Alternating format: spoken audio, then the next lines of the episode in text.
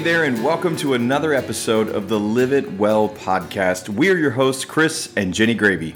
Life is an incredible gift, and it's over before we know it. How do we live it fully, live it intentionally, live it well? Each week, we'll lean in and learn together from inspiring leaders, mentors, and friends who have embraced this mindset and are living it well. Leaders like John Eldredge. You've got to know your story. What was it I once dreamed of? Suzanne Stabile. Once we can accept our difference, we can find what we hold in common. And Aaron Niequist. We want to be a community that doesn't just believe things about Jesus, but learns how to rearrange our lives to put his words into practice for the sake of the world. Thanks again for joining us. Let's get started. On today's episode, we had the incredible honor of chatting with the president of Proverbs 31 Ministries, international speaker, and New York Times bestselling author of over 20 books Guys, I'm talking about Lysa TerKeurst. Lysa might just be one of the bravest people we've encountered. I've not heard a story like this in a really long time. Guys, Lysa shares with us literally, she uses the term how she licked the floor of hell. Because she walked through not just one of her greatest nightmares, but several of her greatest fears, clinging to the Lord, trusting Him to bring her out on the other side. I'm just really inspired. Yeah, no matter where you are on your journey, you're going to be inspired by this as well. I mean, she talks about how her marriage completely fell apart, how she battled through cancer and did a lot of it on her own. Yeah. We talk with Lysa about the power of community and how to love someone well who's walking through a devastating heartache like this. And we talk about how to find a fresh start when life really has not turned out the way that you'd planned. Yeah. And here's what we know whatever you may be walking through today, we know that this conversation is going to encourage and inspire you to keep fighting, keep going, and trusting God every single step of the way. I hope you guys are ready. Here we go. Here's Lysa. All right. Well, Lysa, welcome to the show. We're so glad to have you with us. Thank you so much. It's an honor to be with you. All right. Well, we're going to dive right into this. I doubt there's anyone out there who, who doesn't know who you are, but in case there's a couple who don't know who you are and the impact you've made, tell us a little bit about who you are, overview, and, and what you do. Um, well, I always like to tell people I really am just a pretty simple person. Um, I'm a wife and a mom of five kids, and uh, then several of those are married. So then we've got grandkids and all of that. Um, I'm passionate about studying God's Word, and um, I've written some books, and um, I love teaching and interacting with people right where they are and helping them understand God's word applies to every situation, no matter what they're facing. And then I do it all with great transparency, recognizing that because I am such a, a normal person, I go through normal hardships. And so that's probably why you guys are wanting to talk to me today. yeah. So that being said, you talk about the books you you've written this book called "It's Not Supposed to Be This Way," and your life and your work has been such a blessing and impacted so many people over 25 years. But a few years ago, you didn't just walk through like one crazy thing. You walked through several of your greatest nightmares and you've unpacked it all in this book. Kind of tell us what happened. What is this all about? Yeah, so probably the hardest thing that I've ever faced in my entire life was my marriage of over 20 years um, started to unravel and I didn't understand at the time why it was unraveling. We had checked all the boxes of all the stuff you're supposed to do to have a solid Christian marriage, and yet things were not working, and I didn't understand it. But then several years into these marriage struggles I couldn't understand, I came to find out that my husband was having an affair, and it was the most devastating thing that I have ever faced um, and and that I've ever found out. On top of that, I think some of the emotional turmoil from that devastation started to manifest itself in my body. And so I had a very severe situation where my colon twisted and um, I almost died from that. I was in intensive care for over 15 days, had to have major surgery to remove most of my colon. And um, then still walking through trying to heal in my marriage. And because there were many factors as to what happened that led my husband to having an affair, it was a very long, drawn out process.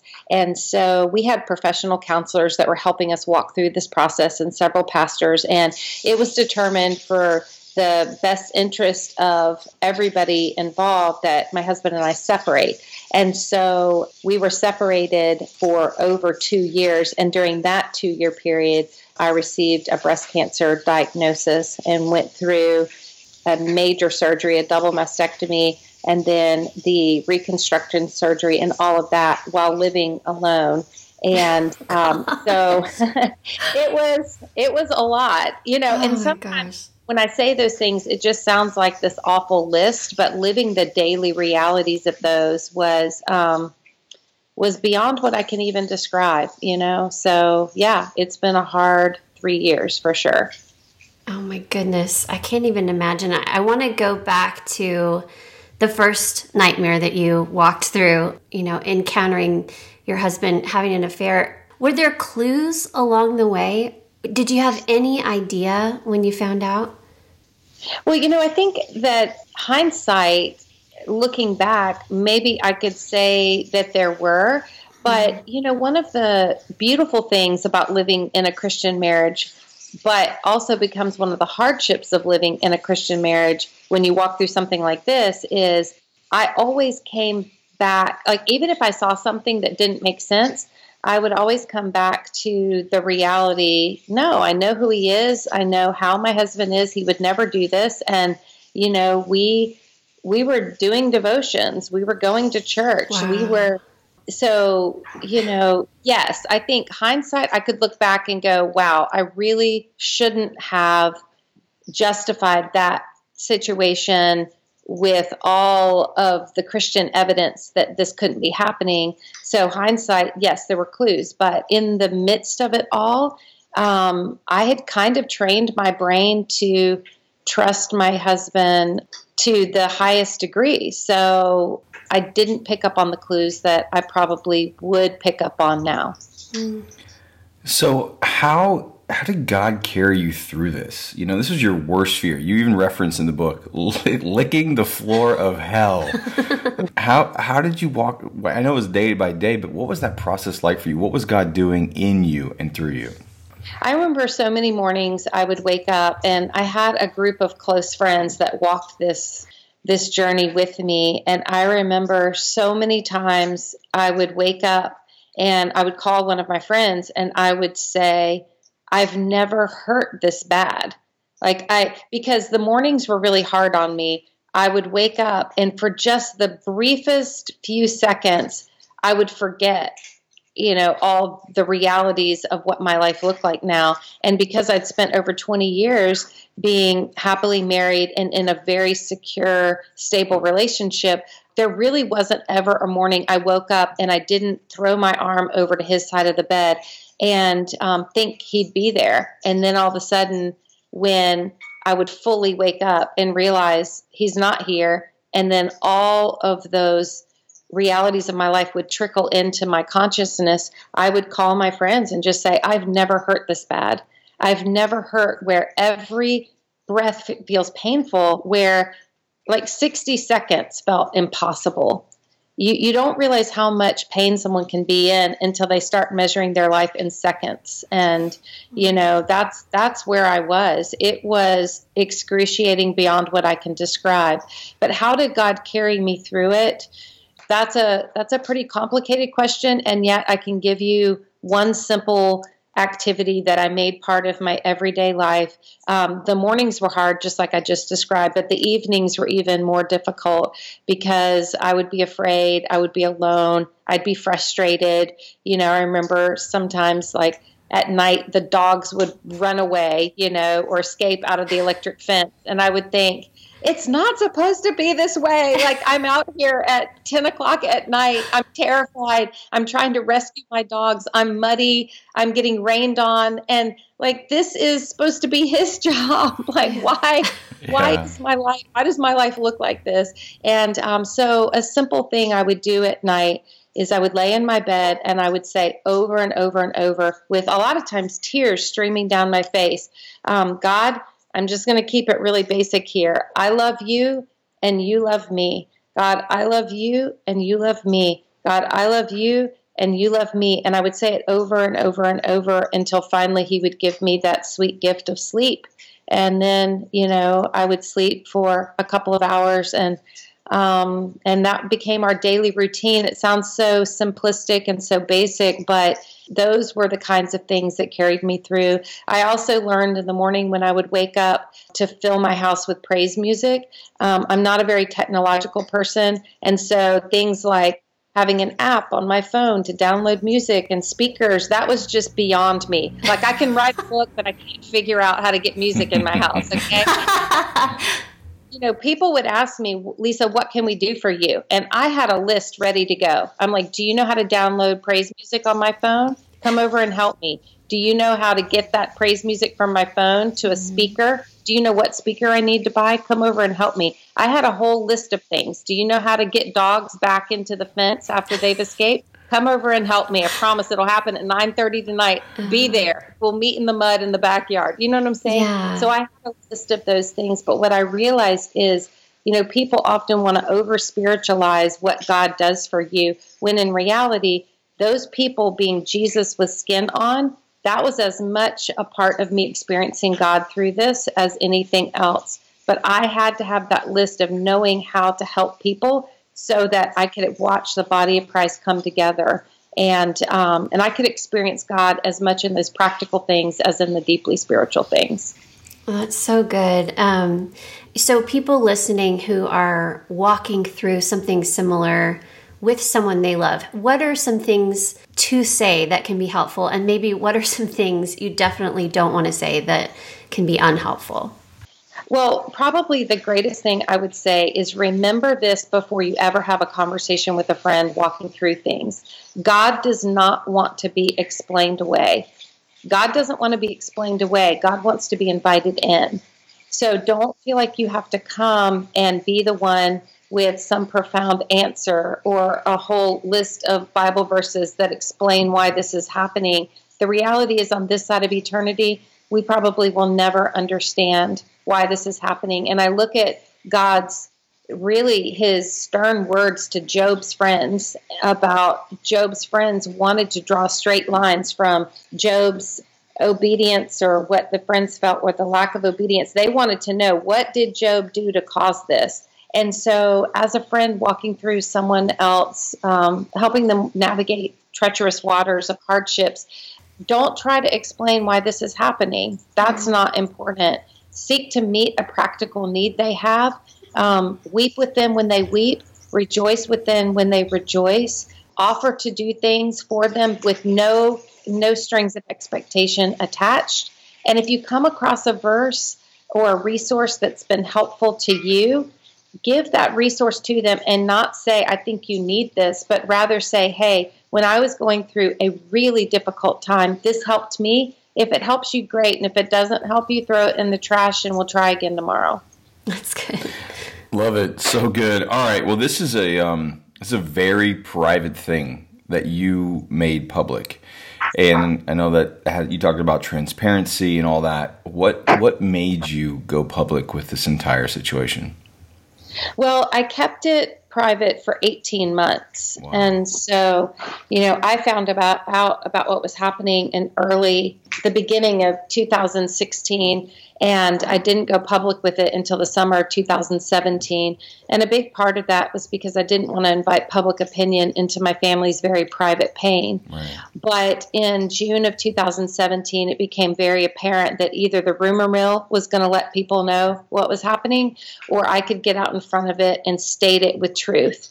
And so for me, um, it wasn't necessarily that I was given a choice, it was a reality. Also, at that point in June of 2017, it looked like Art and I would never reconcile because um, the other woman had come back into the picture. And so at that point, I felt it only fair to tell people that I may be headed for a divorce, not at all because I ever wanted that to be part of my life, but because I may be given no other choice.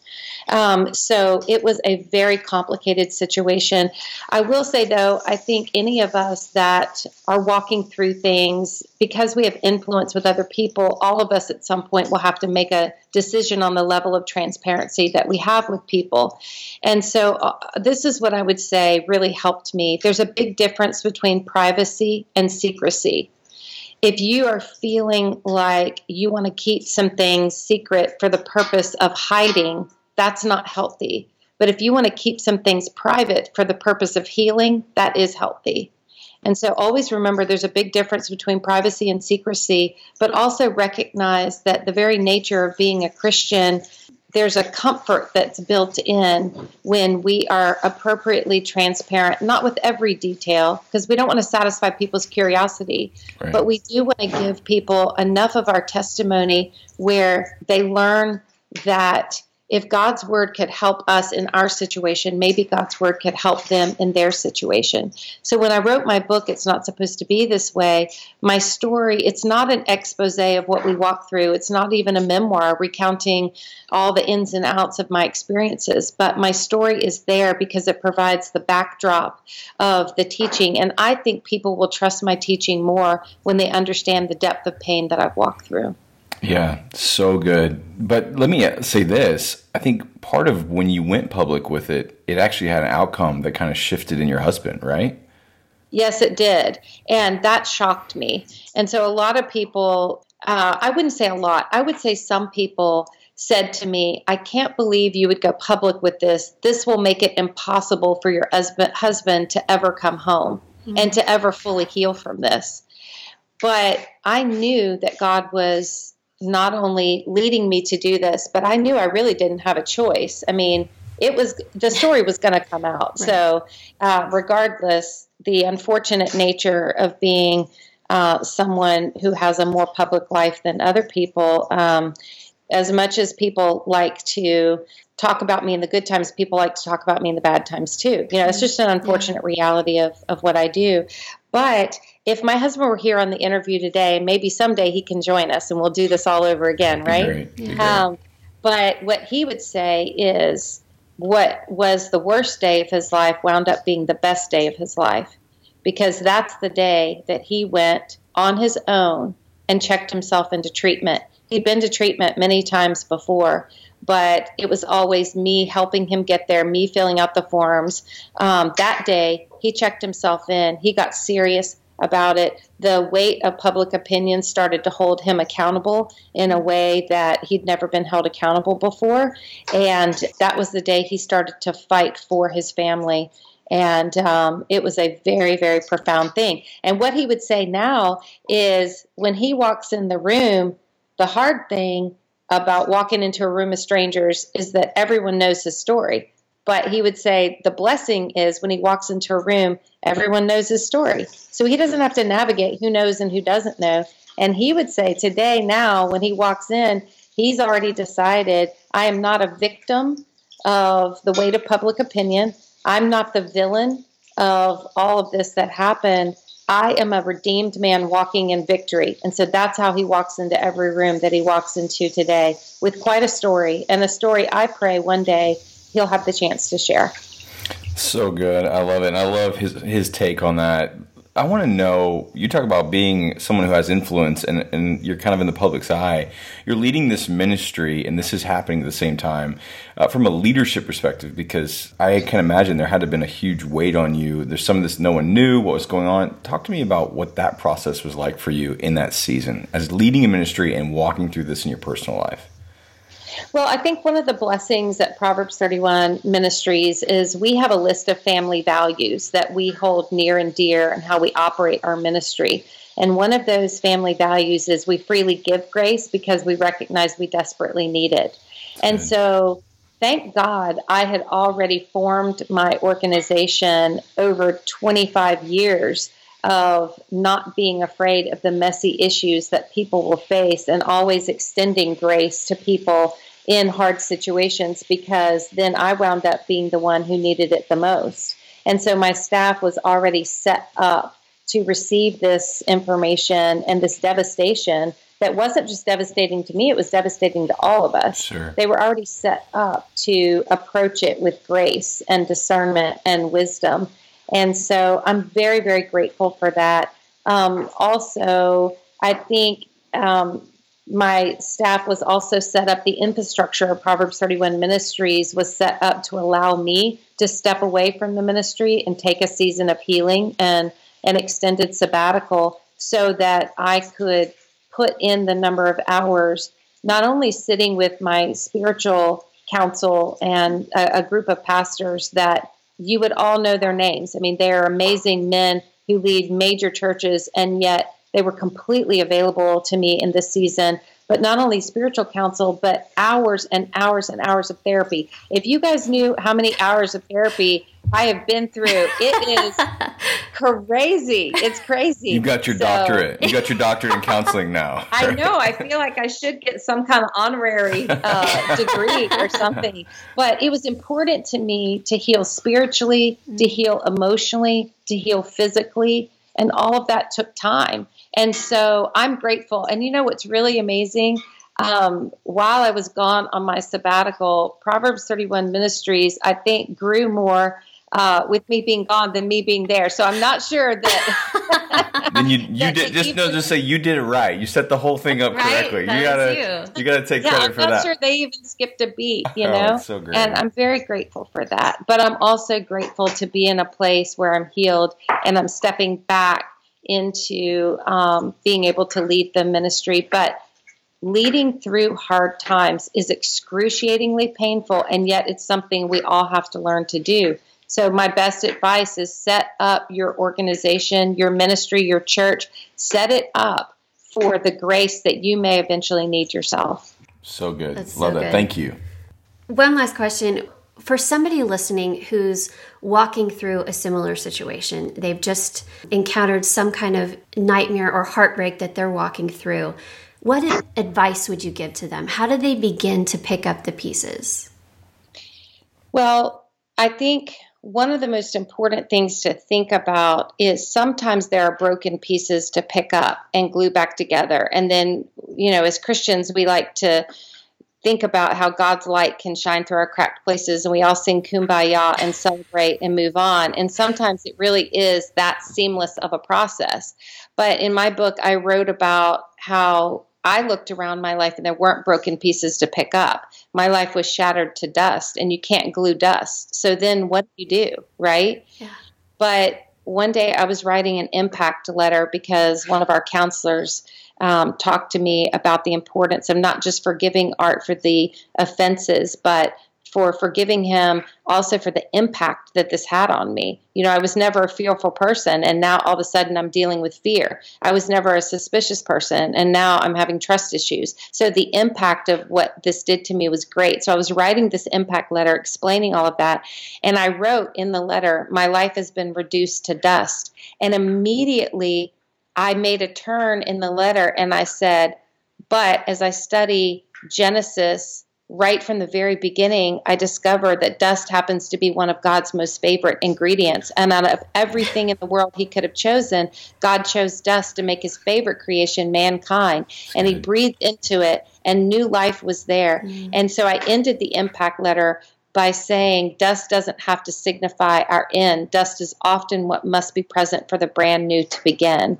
And I was as shocked by the way the letter unfolded as anyone. But that letter then turned into a chapter, which then turned into this book. Wow, so, so good my advice to someone like how do you pick up the pieces? Well number one you have to discern if there are even pieces to pick up. Mm-hmm. and you may have to have a funeral for what you always thought your normal would look like. And it may have to be a marked moment where you acknowledge things will never be the same again. And sometimes that's the hardest point but it's from that point that then you can say but god I know my God, and I know that He can bring brand new life even from this.